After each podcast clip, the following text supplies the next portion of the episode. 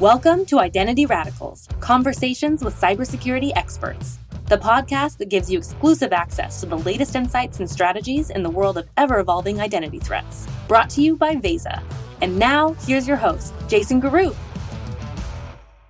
Welcome to Identity Radicals, the show where we have candid conversations with today's leaders on the front lines of identity access and security. My name is Jason Garoutte. I am the CMO at Veza an identity security company headquartered here in the San Francisco Bay Area. I'm happy today to welcome our guest joining from the other side of the country. This is Rachel Wilson, head of cybersecurity for Morgan Stanley Wealth Management. She's been doing that job for six years, which includes leading field and client education on cyber threats and mitigation. Rachel's team also drives innovation for new technology. So I can't wait to ask about that.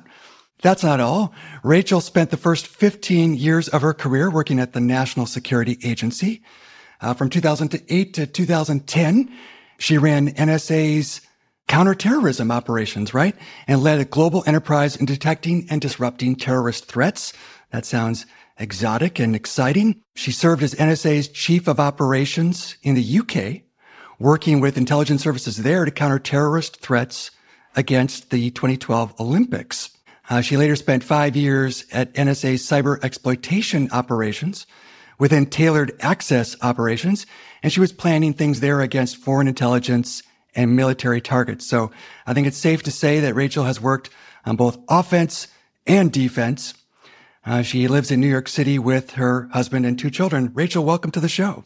Well, Jason, thank you so much for having me. You know, I have been so looking forward to this, and it has been such a pleasure getting to know you over the last few weeks and months. Really excited about our conversation today. I think that this could go in any number of directions, and we will let it, but uh, I would view this as a success if at the conclusion of this, our audience was able to walk away with one or two concrete ideas that they haven't really thought about before for protecting their business from the emerging threat landscape. And I think people tend to know the basics. We know that we should patch our software and that we can't rely entirely on multi-factor authentication, but we should make sure everybody uses it. So maybe we don't, you know, need to cover all those basics again, but get to some new things. And because of where I work, I'm especially interested in identity based threats.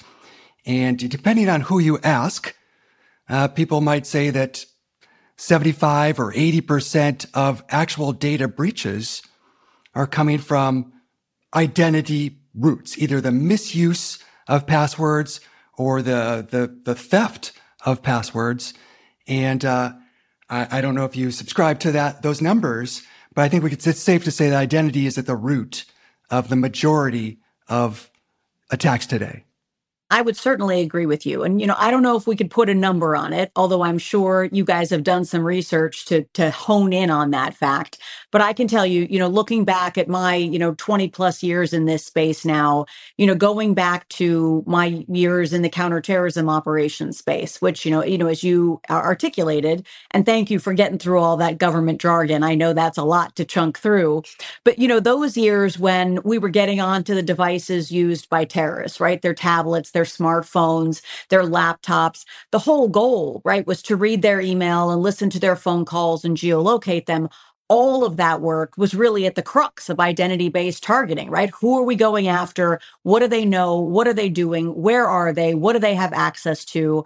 Uh, and so everything we've discussed, you know, in the last few weeks and months has really resonated with me that identity is at the core. You know, I think about my time then in London getting ready for the Olympics all kinds of threats to those Olympics. So we could, as you would expect, Jason, we had, you know, the Chinese trying to hack into the clocks and the timers at the Olympic venues.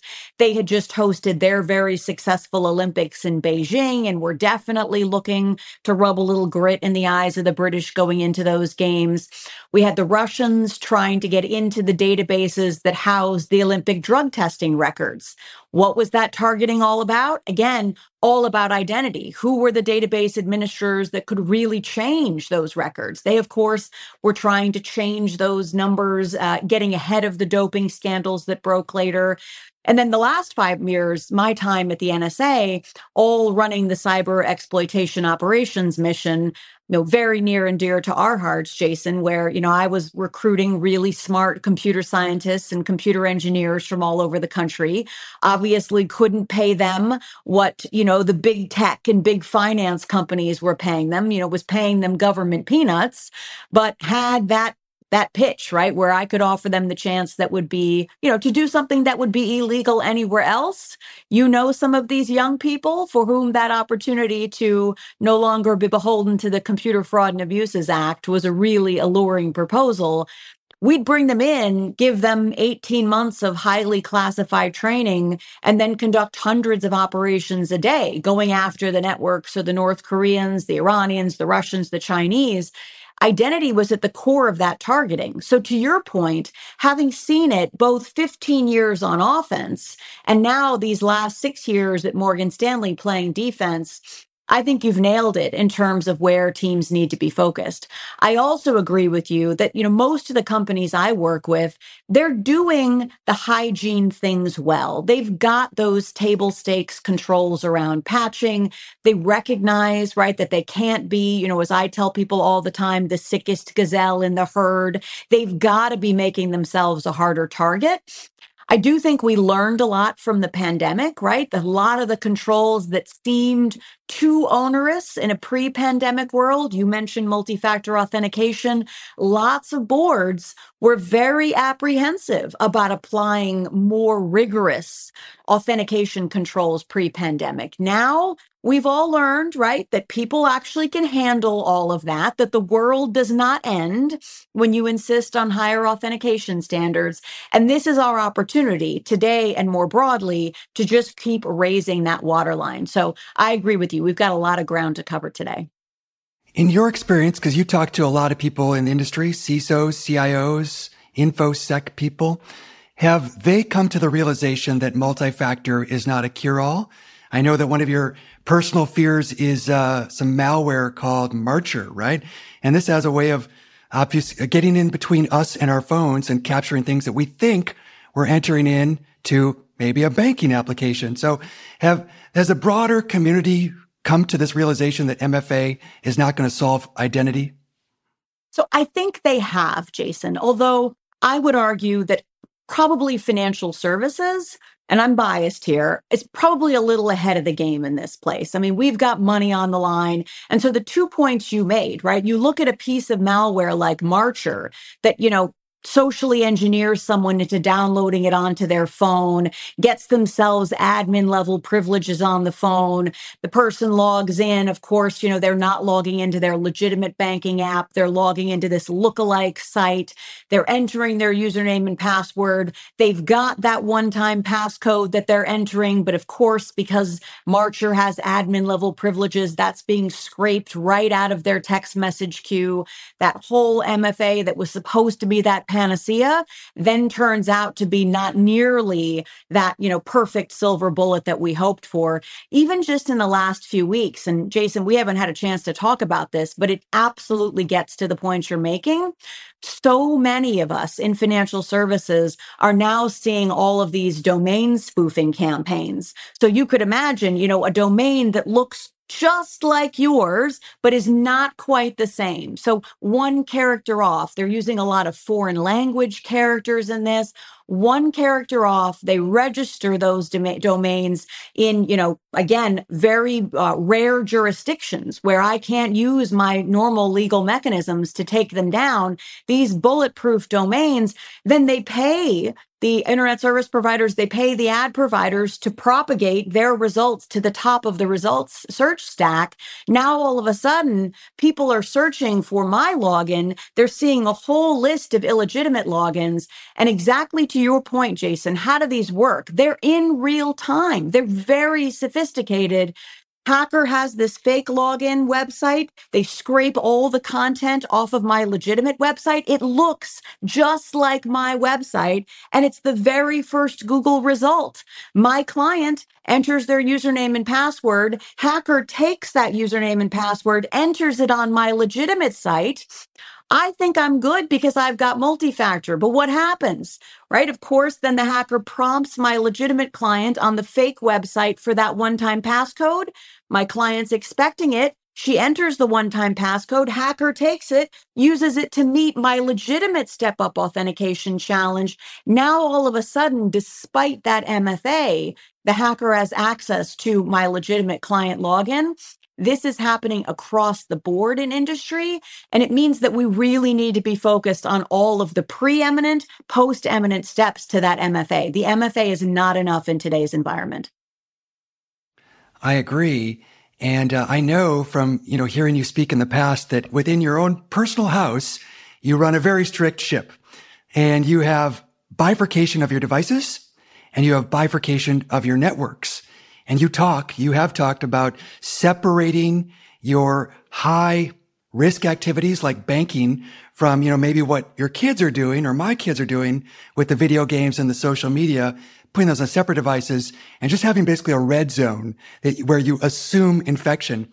But that's in one house with, you know, four family members. Imagine if your house now has tens of thousands of employees, as Morgan Stanley does.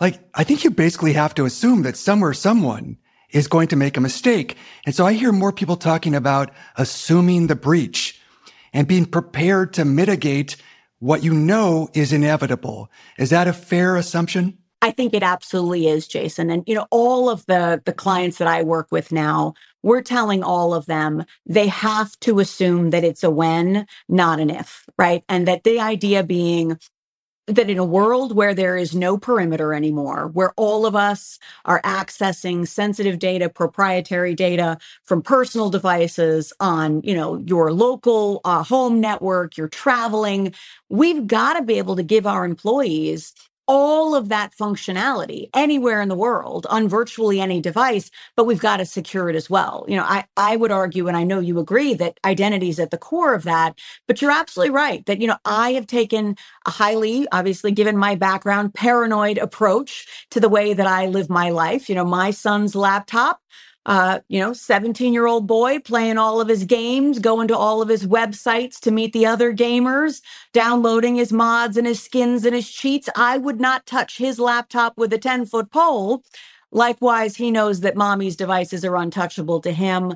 I think what you're describing, and, and Jason, I'm surprised we don't see more of it, network segmentation, you know, this is table stakes core cybersecurity. Those of us who come from government, right? We're we're very used to living in a world where your internal network does not touch the external internet, where you're not being, bringing personal devices, you know, into a classified environment. Now, obviously, that does not work uh, in a private sector environment. and It certainly does not work with our new generation of employees who can't imagine a world in which I left my cell phone in my car all day. But the fact is, right, those kinds of segmentation controls really are crucial. And I think the point you're making that if we're not going to live in a SCIF at the NSA, then we've got to be reconciled to the idea that our employees, and I tell this to people all the time, they are both our first line of defense and our greatest point of risk. This is why, you know, as you and I have discussed, the monitoring both internally and externally is crucial. And I think that people give short shrift to that internal monitoring, recognizing that if you can identify an employee whose behavior is abnormal, either because they are doing something strange or to your point, Jason, their identity has been co opted in a way that indicates that you've got a problem. These kinds of detective controls are crucial in today's environment because we have this kind of environment now, and I think people accept it, and and the pandemic probably even made it accelerate more with more work from home. Um, I my sense is that zero trust is largely an accepted goal that people aspire to. I don't think everyone feels like they're there, but zero trust is accepted as a goal.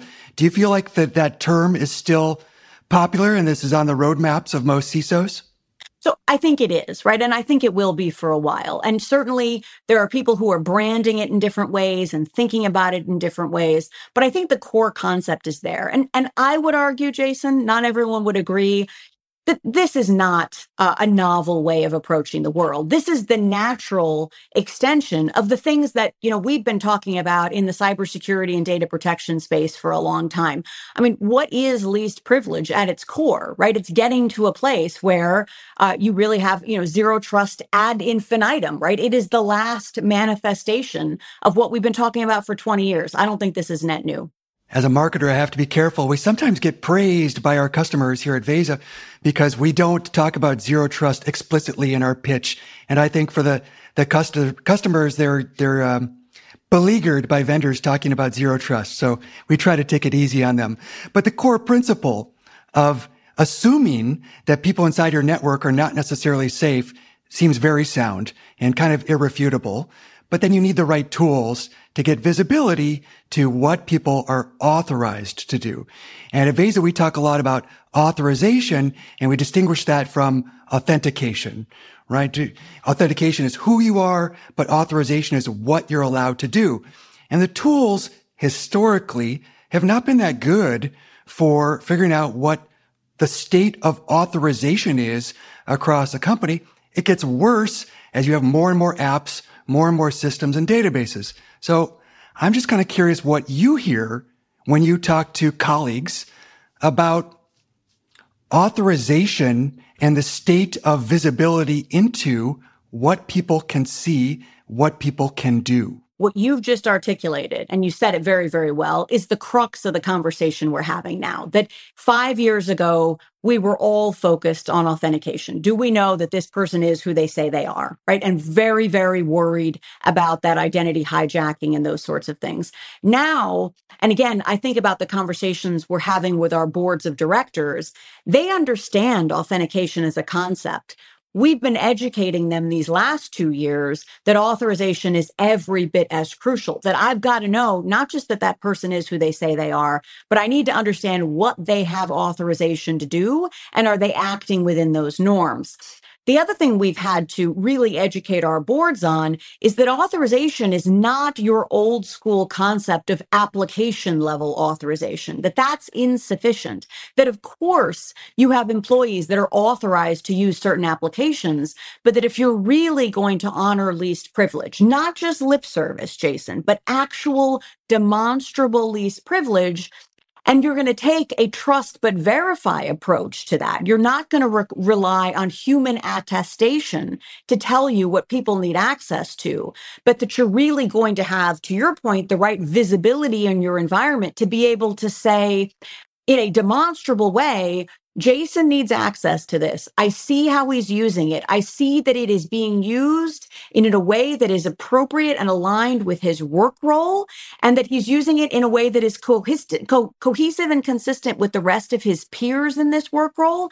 That's the kind of visibility that we're articulating as being really crucial.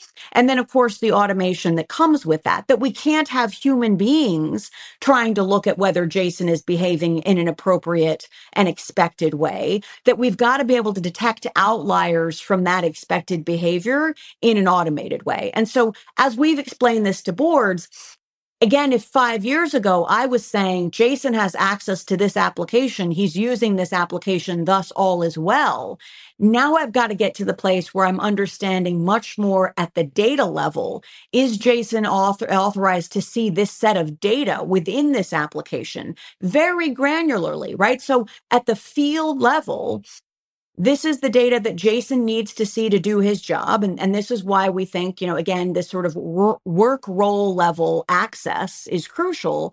Given Jason's job, we know that it's Jason, but what is he authorized to see? Is he operating within those norms? Is he outside of the norms and parameters for his, for our expectations for his work role?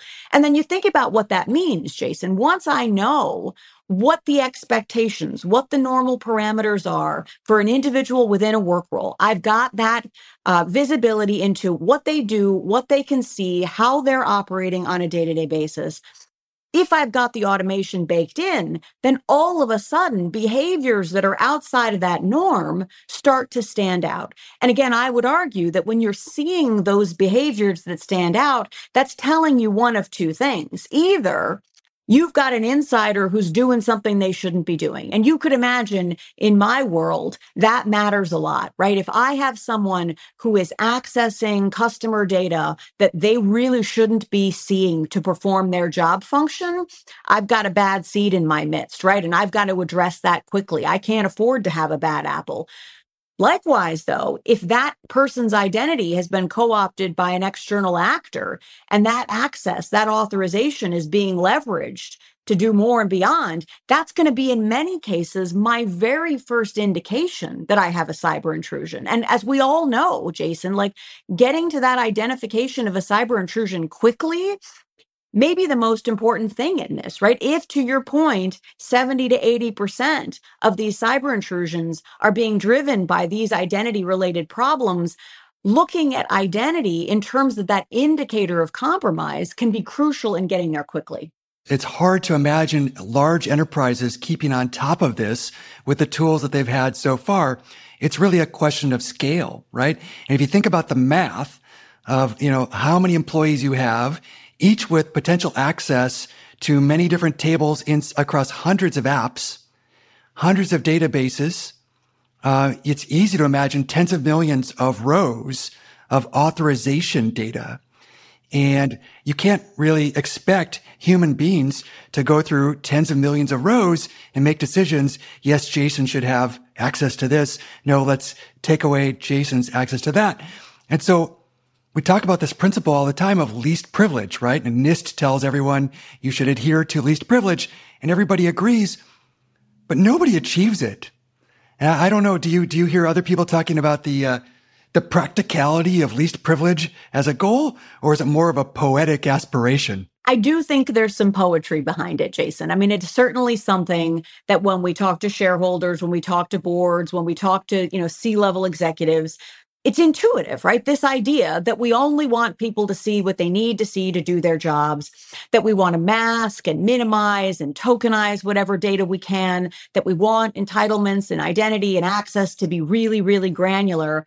But the point you're making is spot on, right? When you're thinking about thousands of, employees, thousands of applications, millions of rows of data underpinning those, huge numbers of fields. Even, you know, even if I say Jason's allowed to see this customer's data, well, is it all of that customer's data? No. I mean, Jason, you don't need to see everything associated with that customer. In fact, maybe you only need to see a very few things associated with them.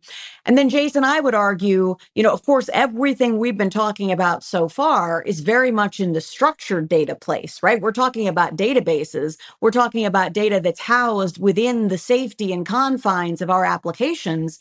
What about when that data is exported or extracted and now all of a sudden it's living in a raw file? What are my controls around that? That is what I'm hearing more and more from my peers is that we've been very, very focused on how do we control access, you know, obviously for system administrators, for those with privileged access, how do we control it for those that have access to sensitive data at broad scale? But more and more, we're being asked the question of, okay, Rachel, but what about when that data is now in an Excel file? What about when it's in a PDF? What are my controls around it there? Couldn't I simply email it to anyone? What do we do about the control environment in the unstructured space? I don't know that anyone's cracked the code on that. This podcast is brought to you by Veza, the identity security company. 75% of breaches can be traced back to identities that were either compromised or abused. That's why companies use Veza to find and remove the risky access permissions that legacy tools just can't see. Secure your data wherever it lives with Veza. Learn more at Veza.com. Yeah, and uh, I've heard customers talking about, um, I'll say CISOs talking about data sovereignty now it's a it's a new phrase to me, but they're data sovereignty. Like uh, if we have unstructured data, like you're describing, and it's in Box or um, you know some other cloud environment, maybe S3, uh, but unstructured documents, who can access that? And are we are we uh, are we sticking with the rules about which people in which country can see data in other countries? For example, uh, people in China may not want seeing documents that reside in the US and vice versa. And in a lot of cases, CISOs simply cannot answer the question of who in which country can access unstructured data in other countries. Jason, I vehemently agree with you on this. You know, you know, if you think about from a data perspective, we all used to be obsessed with lineage. We're still obsessed with lineage. We were obsessed with provenance, right? We were obsessed with integrity, all of that. But but I would argue that even more so, if from a, a, security perspective, you want those employees in China to necessarily see all of your data. When you look at the global privacy regulations, right? I mean, I'm potentially incurring massive fines from a GDPR perspective if I'm creating files in Europe that then are visible within the United States. Those fines are gargantuan. And so you're exactly right. This unstructured data question and having the governance to say, you know, where was this data born? Where was this file, you know, eh, first created? And what does that mean in terms of where it should go and what it should see? This is why I think, you know, you're going to see all of us pivoting hard to file level encryption, right? Which was too hard for too long, but now is finally getting viable. So file level encryption and file level entitlements that you, Jason, create a file.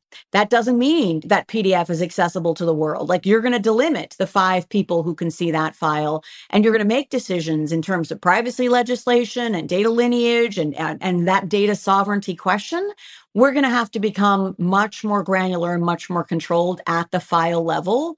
I think to be compliant with privacy law and to get our boards content that we're, you know, to your point, actually applying to this idea of least privilege. It's interesting that you bring up compliance. Uh, and for me, kind of the age old debate is what do our customers care about more? Is it staying compliant and avoiding fines, or is it pursuing least privilege and reducing your risk posture? And I like I can't answer this question. It seems like it's a tie.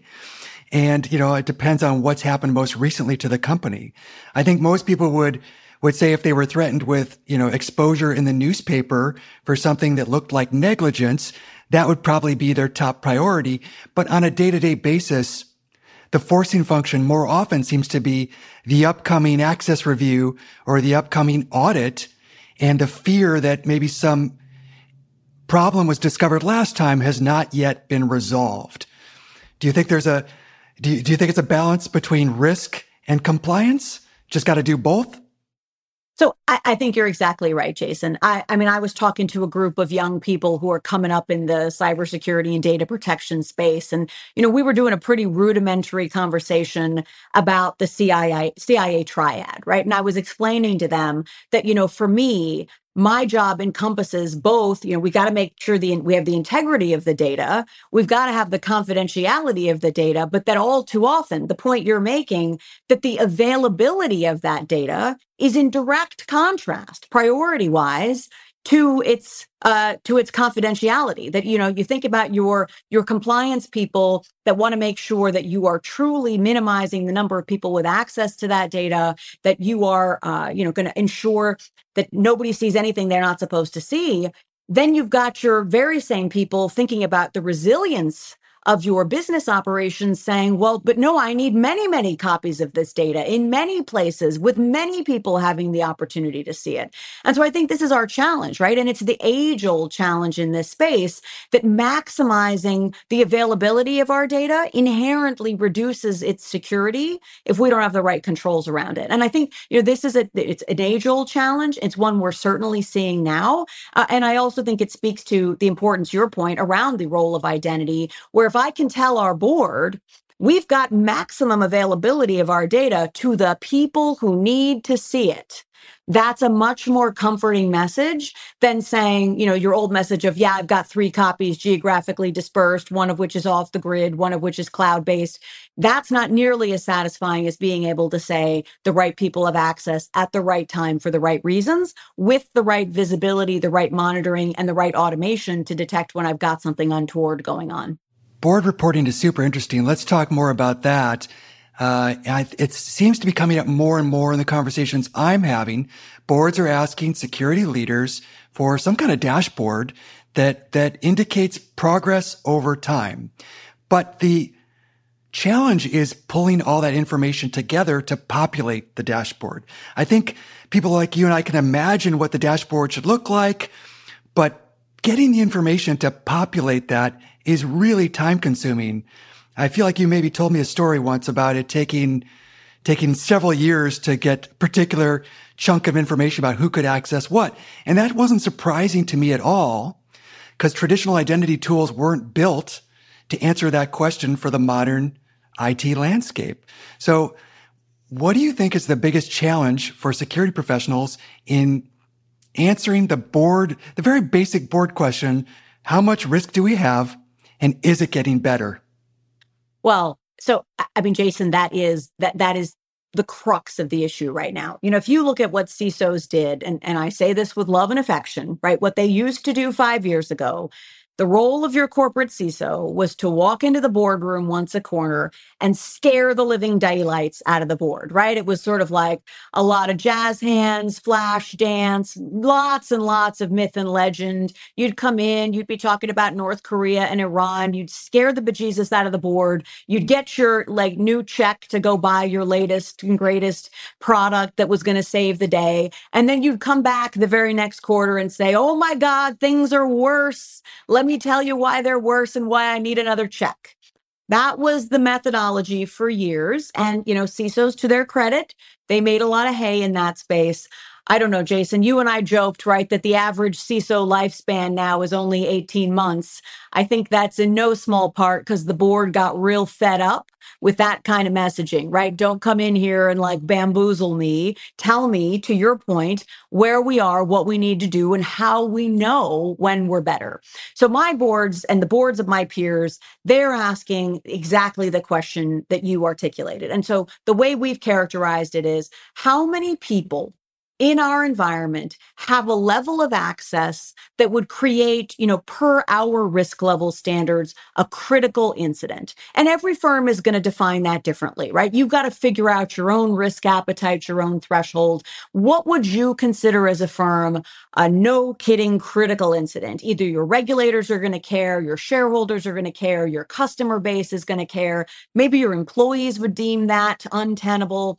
What is that critical level incident?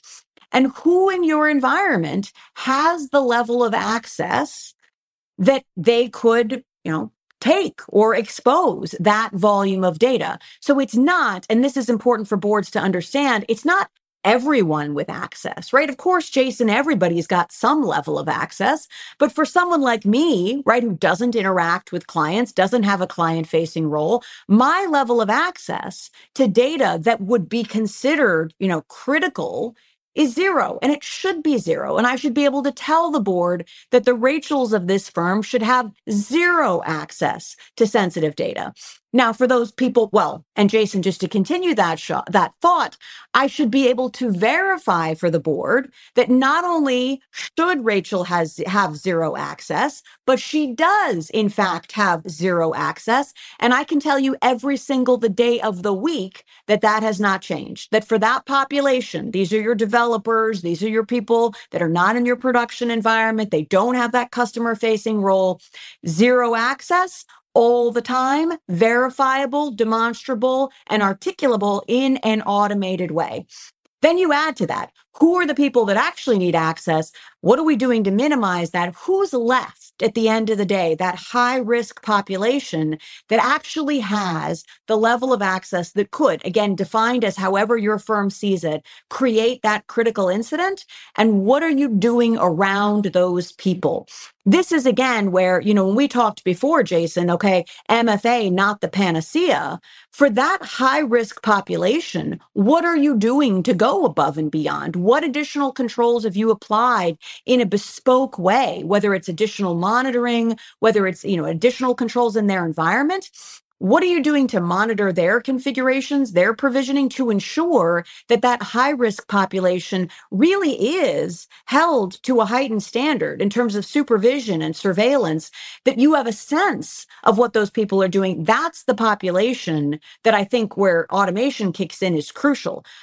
I don't need to monitor everyone all the time. If I know that some people have no access and so that's good, fine. But for that high risk population, maybe, well, first I need to know who they are. I need to know that they're behaving. And maybe I do want to apply additional controls. And, and a lot of firms are thinking about this, Jason. Like if I know who that high risk population is, those people with lots of access to lots of sensitive data, Maybe they don't have the ability to send email externally. Ooh, that would be crazy, right? Maybe we revoke that. Maybe these people don't have simple things like printers, right? There are some basic things we can do for that population that has high risk access to reduce their ability to weaponize that access. And that I think is the next step that a lot of CISOs are taking is once I know who my high risk population is, How do I box them in and make it more difficult for them not to do their jobs, but to get that data to a place where it's scary. So maybe they don't have things like print to PDF. Maybe they don't have export function. Maybe they don't have external email.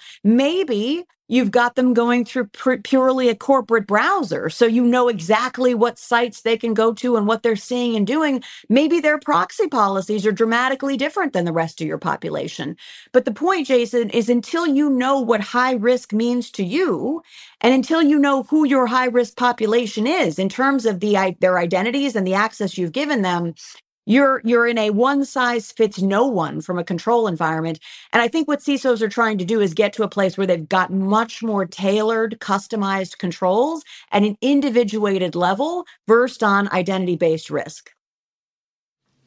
I love that. I love that you're quantifying risk at the level of identity and you're saying how many identities have the ability to inflict a serious critical incident uh, and, you know, some people are going to have a 30% chance or a 40% chance. It seems like you need some kind of risk score uh, at the level of identity. And you could imagine a dashboard with some little dial that's tracking the total risk points in your organization. Like in just guessing off the cuff, do you feel like more than half or fewer than half of CISOs would have some kind of dashboard with a risk number on it? So I think it's well under half, Jason. I mean, I think a lot of folks are still, you know, again, very focused on these boilerplate uh, peanut butter style controls that they've applied to everyone. So they're reporting things to the board like we implemented MFA, we implemented isolated browsing. You know, they're they're going to sort of point to a set of probably NIST standard based controls that they've applied to everyone, as opposed to you know, and again, you know, I have religion on this that the more individuated the controls can be, the more you're not worrying about your people where, you know, their identity, their structure, their authorization, right, is putting them in a low risk category. And you can really up the ante in terms of the control environment for the people that are going to present that most risk. But I, I think, you know, the question you're asking is the right one. Could people point to dials and knobs today? Would they even know? I mean, what if my board said, Rachel, that's too many people? What do I do with that information, right? What's the next step when you think it's too many? This is where, you know, I think again, your point around tooling and having it been insufficient over the years, it's not always given us the next logical step. So even if I know where I stand, if I don't, if I'm not comfortable with my risk profile, Where's my instrumentation to say, well, Rachel, if you did these three things, you would reduce your risk in the following ways? I don't think CISOs are well informed on that space. Even if they've decided that they are above their risk appetite statement, where do they go from that awareness? I think the, the key word is automation. It has to be to operate at the scale of any reasonable enterprise. And you know, there's been a, a, category that Gartner calls IGA for a long time. Like there's been companies like SailPoint around and the IGA stands for identity, governance, and administration, right? I happen to think that that A should, should change. And instead of being administration, it should be automation because there has to be an automated system that's watching your identities and taking action on behalf of your governance policies. So if somebody has access to data and they haven't used it in 90 days, it could be your policy to automatically suspend that access and make the person re-request it. I don't think that happens at any company I've ever worked for today.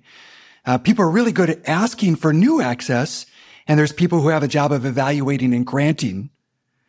But there's really nobody that has a job of like going through and removing access, except maybe a once a year periodic access review, which tends to be kind of a theatrical performance uh, with a lot of rubber stamping. And how can it be otherwise? Because the people being asked to make these decisions don't have the context. They don't have the full picture of the authorization data and how Jason got access to a particular piece of data. So how can they really change it? So I think automation has to be the future of identity. Otherwise, I don't know how people in your line of work are going to keep up. Well, I mean, Jason, you're right. And I think everyone who is doing the A for administration today, everyone in security, in security administration would agree with you, right? That they need better automation to do their jobs for years that one time, you know, entitlement review, every manager at every firm is just clicking yes, yes, yes, because the last thing they want to do is create some kind of production issue, some kind of outage because they inadvertently revoked an access that someone needed. But to your point, moving to that use it or lose it model, which I can tell you we always have had in government, right? You talk to anyone who came from the intelligence community, this was table stakes, right? That if you had a compartmented access and you didn't need access to it and you didn't use it for 90 days, it was revoked in an automated way and you had to re-justify that access. Same thing for, you know, someone who has changed jobs. How many of us are truly rigorous about saying Jason moved from this role to this role. We're going to wipe his access clean and rebuild him from the ground up. We all know that's what we should be doing. But how many of us can point to that employee in our firm that's had six jobs in the last 10 years and have every bit of access from all six of those roles all stacked up on top of each other? Unconscionable but really, really expeditious when all you're looking to do is avoid an outage. Again, it's that same tension between confidentiality and availability. People don't want to break anything, so they go with the rubber stamp, even though they know they shouldn't. And that problem is really pervasive these days because we're seeing so many layoffs across many industries. So lots of people leaving companies. I do believe companies are pretty disciplined about removing an employee from the SSO tool like Okta. And I do believe that companies you know, deactivate them in Workday. But the truth is that authorization lives at a much deeper level in the stack. And, you know, there might be a little Jason account that's in Salesforce or a little Jason local user that's in Snowflake. And those things get missed when you just deactivate a person in Okta. So I think the future is going to have to be able to automate and go to a deeper level across all these different systems not just the superficial. Because every time you leave one of those behind, you're leaving avenues open for lateral movement later when somebody finally does get into the system. Totally agree, Jason. And that needs to be baked into the whole offboarding process that you're looking at the totality of that person's access, not just what's through single sign on, not what's just going to be, you know, IP allow listed from their local desktop, but that you're burning down that whole access profile, including the little things, right? It's, it's the, the portal that they use to submit an invoice. These things, they get left behind. And we see this a lot at small and mid-sized companies those things can really come back to bite you. You're absolutely right. I want to ask you about something a little bit different, uh, which is I think that the number one challenge facing people in security is talent. I think it's just hard to hire talent. You see, you agree. So like, you know, what should the industry be doing differently to cultivate the next generation of talent? I've heard you talk about how North Korea does it. We know what North Korea does. I don't think we can uh, uh, embrace that same system here. No, no, you're right, Jason. I don't think the North Korean approach of just giving an aptitude test to every 11 year old American, I know our kids wouldn't go for that, right? My kids already think that uh, having me as a mom feels like living in North Korea. They are definitely not going to sign up for being, you know, conscripted into the US government. But it's a huge problem. And I actually, you know how I feel about this. I think this is existential, you know, and it's a it's an American problem, but it's really a global problem are the good guys winning in a world where we have 800,000 open cybersecurity positions at any given time?